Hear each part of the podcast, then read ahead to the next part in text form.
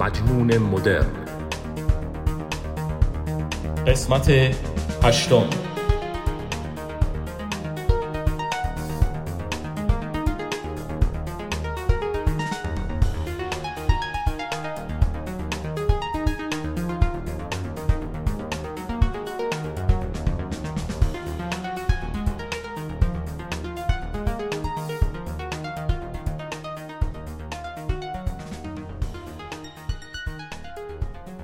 سلام، مجنون مدرن هستم و شما قسمت هشتم پادکستم رو گوش میکنید. چه خبر؟ خوبین؟ منم خوبم، بد نیستم. فعلا که خبرهای خوبی از ایران نمیاد. داستان بیابی و مشکلات خوزستان هست که متاسفانه مردم درگیرش هستن و منم مثل شما اخبار رو دنبال میکنم و همش منتظر یه خبر خوبم. این خبر خوب کی میاد نمیدونم. پنجشنبه بیست و دوم جولای رفتم یه استندآپ کمدی دیدم. کسی که تقریبا سه سال پادکستش رو گوش میکنم و خیلی دوست داشتم از نزدیک ببینمش.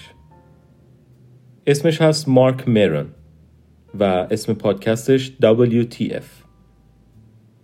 توی پادکستش همیشه با یه نفر مصاحبه میکنه و اون شخص میتونه خواننده، موزیسین، بازیگر، کارگردان و یا یه سلبریتی باشه. مهمترین شخصی که باهاش مصاحبه کرده باراک اوباما، رئیس جمهور دو دوره قبل آمریکا بود.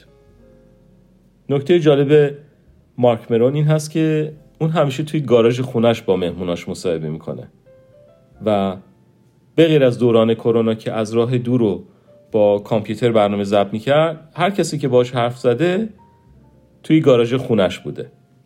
حتی اوباما. استندآپش خیلی خوب بود و منم خیلی زود رفته بودم.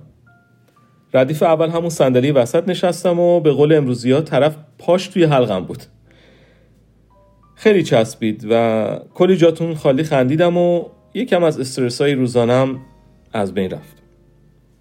دیدن کسی که همیشه هفته‌ای دو بار صداشو توی ماشین میشنوم، اونم از نزدیک، تجربه جالب و مهیجی بود.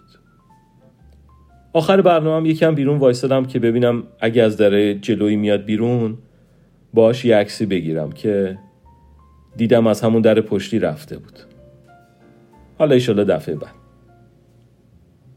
برای این هفته یه نمایش رادیویی نوشتم که سبکش علمی تخیلی هست. بریم گوش کنیم که بعدش دوتا فیلم خوب میخوام معرفی کنم. پس این شما و این هم نمایش چکش سبز.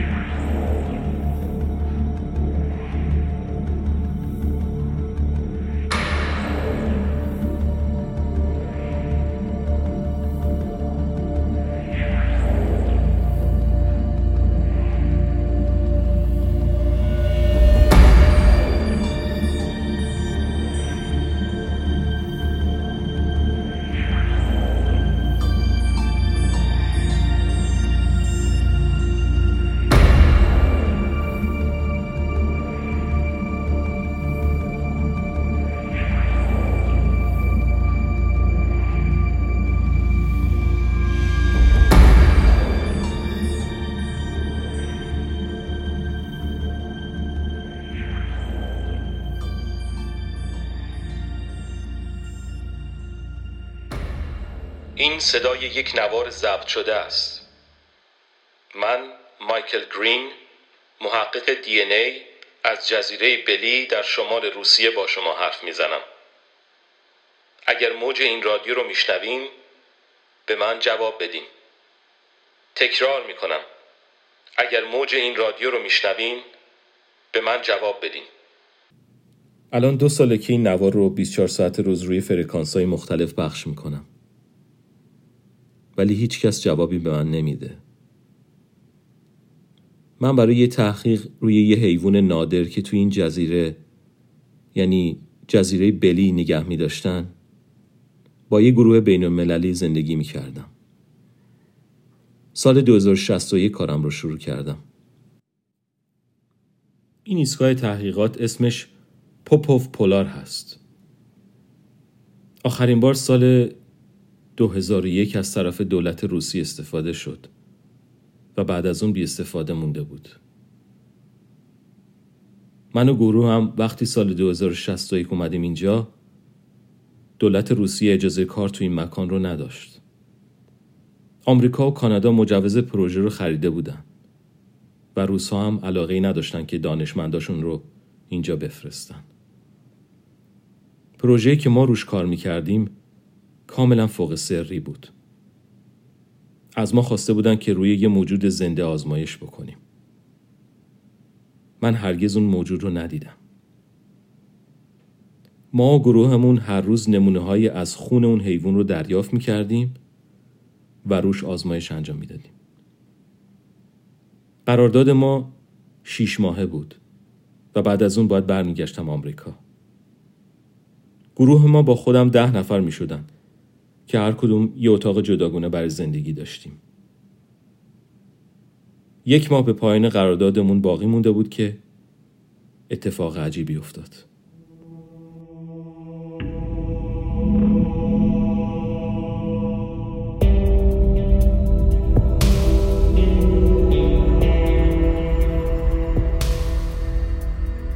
من اون روز برای گرفتن نتیجه یه آزمایش رفته بودم زیر زمین ایستگاه. یه لابراتوار خیلی مجهز توی طبقه منفی شیش بود که من اونجا نشسته بودم و داشتم به صفحه کامپیوتر نگاه میکردم تا نتیجه آزمایشم رو برای بچه های گروه ببرم. کسی با من نبود و همه طبقه همکف بودن. ولی یه دفعه صدای آژیر خطر همه جا رو پر کرد.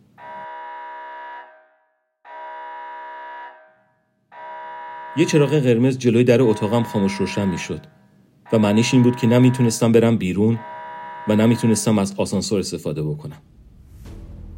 هر چقدر تلاش میکردم با گروه هم تماس بگیرم، کسی جواب نمیداد. حتی انتظاماتم گوشی رو بر نمیداشت. اول فکر کردم زلزله شده، ولی هیچ جا تکون نمیخورد. حتی برق قطع نشد. فقط به خاطر کد خاص امنیتی در قفل بود و با رمز باز نمیشد. حتی اسکن چشم و اسکن صوتی صدا هم در رو باز نمیکرد. یه رمز خیلی فوق سری هم برای مواقع حیاتی به من داده بودن که میتونست مثل شاکلید همه در رو باز کنه، ولی اونم کار نمیکرد. یک ساعت به همین منوال گذشت و من عصبی و نگران هزار بار دور اتاق راه رفتم. یه دفعه چراغ قرمز بالای در سبز شد، ولی صدای آژیر همچنان می اومد. رمز فوق سری رو امتحان کردم. در باز شد. میخواستم با آسانسور برم بالا، ولی فکر کردم ممکنه جایی آتیش گرفته باشه و سریع از راه پله رفتم بالا.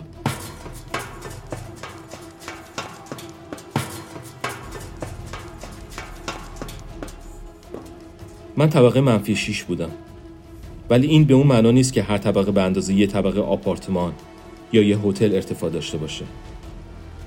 البته زیر زمین عمق معنا داشت، نه ارتفاع. اینجا عمیق‌تر بود. برای طی کردن هر طبقه باید پنجاه تا پله می اومدم بالا. رسیدم همکف. هیچ کس توی راهرو نبود. بعضی از شیشه‌های درها و اتاقا شکسته بود.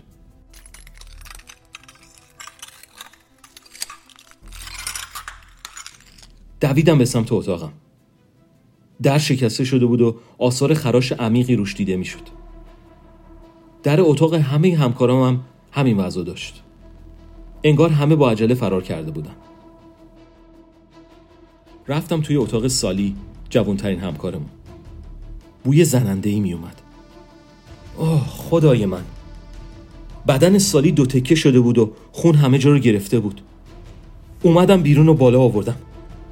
داد می زدم و گریه می کردم و توی راه رو می دویدم. به همه اتاقایی که می تونستم سر می زدم. خیلی از کارکنان به سرمشت سالی دچار شده بودن و خیلی ها فقط دست و پاشون روی زمین بود.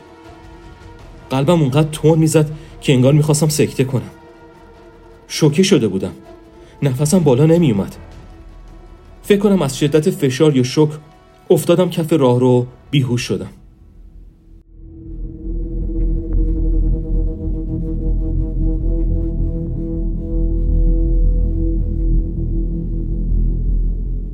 نمیدونم چند وقت یا چند ساعت بیهوش بودم که با صدای بلندگوی ایستگاه که ساعت خوردن شام رو اعلام میکرد بلند شدم. سرم به شدت درد میکرد، انگار که روز قبل بدمستی کرده باشم. سرفه میکردم و چشمام یکم تار میدید. گیج بودم و نمیدونستم چرا اون بلا سر همکارم و بقیه پرسنل ایستگاه اومده. جای چنگالای روی دیوار کم کم میتونست به من بفهمونی که حیوانی که هیچ وقت ندیده بودم احتمالاً فرار کرده. من اصلا نمیدونستم اون موجود توی کدوم طبقه یا کدوم قسمت نگهداری میشد، چون دسترسی من و همکارم محدود بود. ایستگاه تو طبقه چهارم بالا میرفت. همه ی طبقه ها رو امتحان کردم، ولی کسی یا چیزی نبود. یا بدن بیجان پرسنل رو میدیدم یا وسایل خرد شده رو. تا اینکه رسیدم به یه اتاق توی طبقه چهارم که درش با بقیه فرق میکرد. درش شبیه در گاف صندوق‌های اصلی بانک خیلی کلوف بود، ولی انگار از داخل یه نفر دائم بهش مشت زده بود و از بیرون محدب شده بود. با احتیاط رفتم تو. چراغا چشمک میزدن و مونیتور کامپیوترها شکسته شده بودن. چند تا بازوی بزرگ فلزی مثل بازوهای بازی اختاپوس شهر بازیا توی اتاق بود. زمین به طرز عجیبی لزج بود و بوی ماهی میداد. دیوارا مثل اتاقهای دیگه پر از جای خراش چنگالهای بزرگ بود. یه دفعه صدای یه نفر از راهرو اومد. هی هی کسی اونجاست؟ هی هی سریع رفتم بیرون. دیدم یه مرد سیاه‌پوست که قبلا ندیده بودمش خودش رو روی زمین میکشید و به سمت من میومد.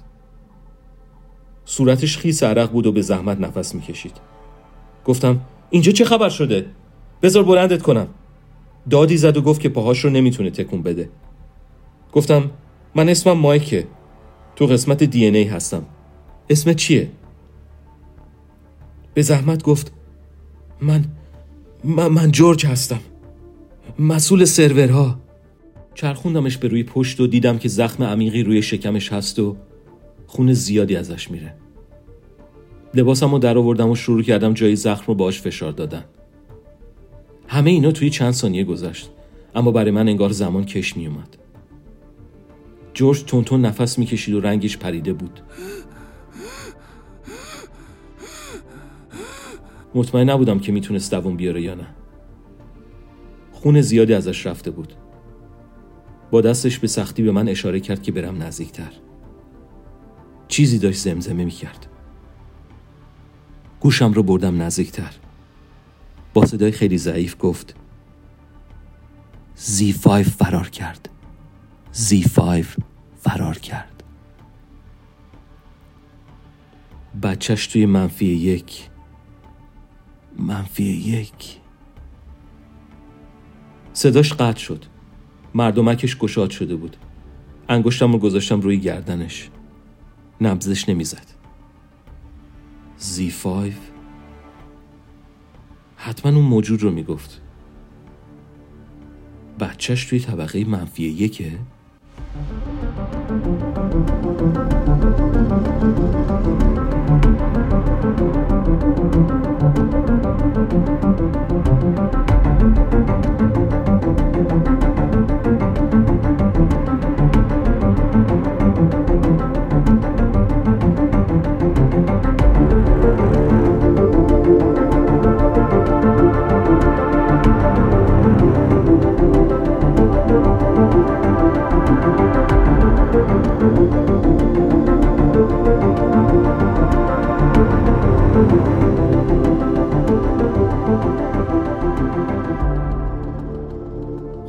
قسمت دوم نمایش رادیویی چکش سبز رو توی اپیزود بعدی میشنویم.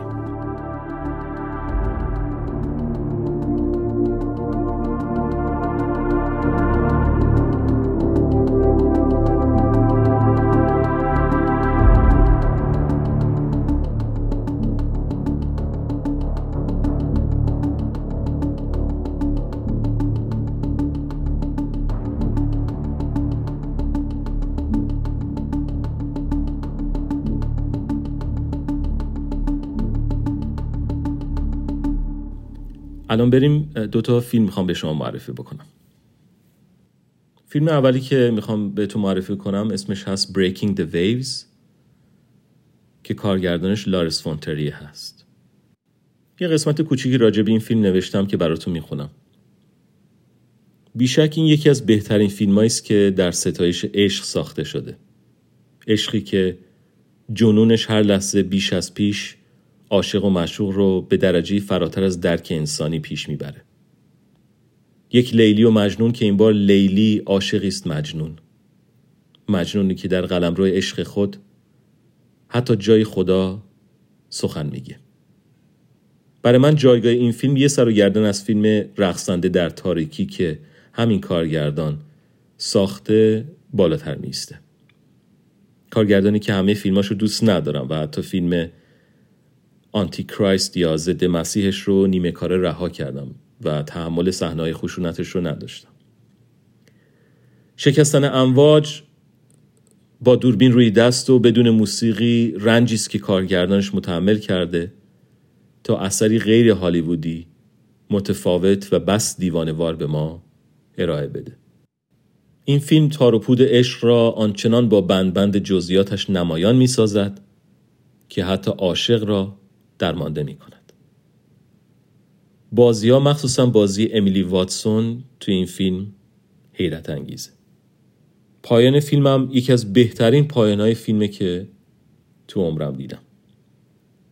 نمره من به این فیلم ده از ده.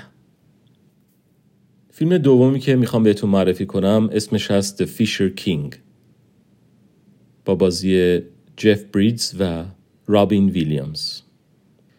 یکی از بهترین فیلمایی که تو عمرم دیدم و واقعا نمیدونم این همه سال چرا سراغش نرفته بودم.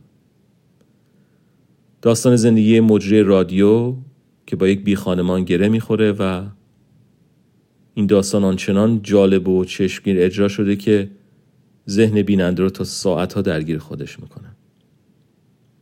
بازی‌های دیوانه کننده جف بریز و رابین ویلیامز وزنه اصلی فیلم هست. بازیگر زن فیلم مرسدس روئل جایزه اسکار رو برای بازیش تو این فیلم به دست آورده. کادرهای عجیب و امضای شخصی تری گیلیام کارگردان فیلم کاملا در خدمت داستان پیش میره و فضای فیلم رو آنچنان که باید باشه نشون میده. رابین ویلیامز یکی از درخشانترین بازی‌هاش رو ارائه میده و واقعا سنگ تمام گذاشته. فیلم به مثابه دیدن یک تئاتر که پرده‌های زیادی داره شما رو شگفت زده میکنه و در نشون دادن احساسات شخصیت‌هاش هیچ مرزی نداره و جسارت کارگردان رو نشون میده.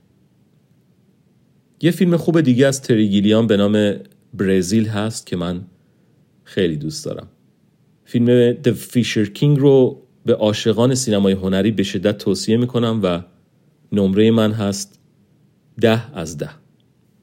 یکی از دوستانم به نام سیاوش وقتی که نقد کوتاه این فیلم رو جایی نوشته بودم خوند، گفتش که یه فیلم دیگه هم هست که من باید حتما ببینم از این کارگردان، حالا من اونو به شما معرفی میکنم. اسمش از تایدلند از همین کارگردان تری گیلیام سال دو هزار و پنج پخش شده و از روی متن دوستم سیاوش میخونم که نوشته اینجا تری گیلیام داشت فجیع ترین شرایط ممکن رو از نگاه خیال بافانه یک دختر معصوم نشون میداد و خیلی‌ها تحمل دیدنش رو نداشتن.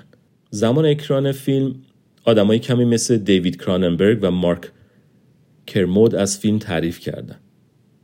چند سال طول کشید تا افکار عمومی آماده بازنگری درباره این فیلم بشن و ارزش کار تری گیلیام رو بفهمن. خلاصه شاهکار غریبیه و به قول مارک کرمود ترکیبی از آلیس در سرزمین عجایب و کشتار با اره برقی در تگزاس.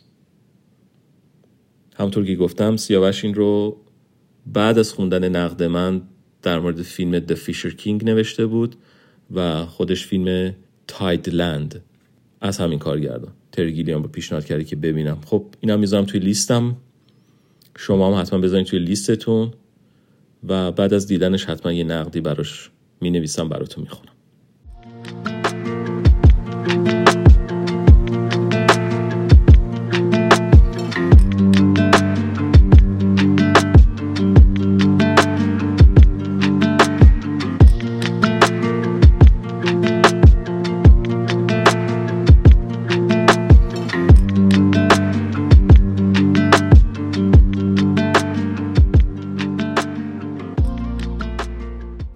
نوبت آهنگ آخر پادکست شد که براتون اجرا بکنم.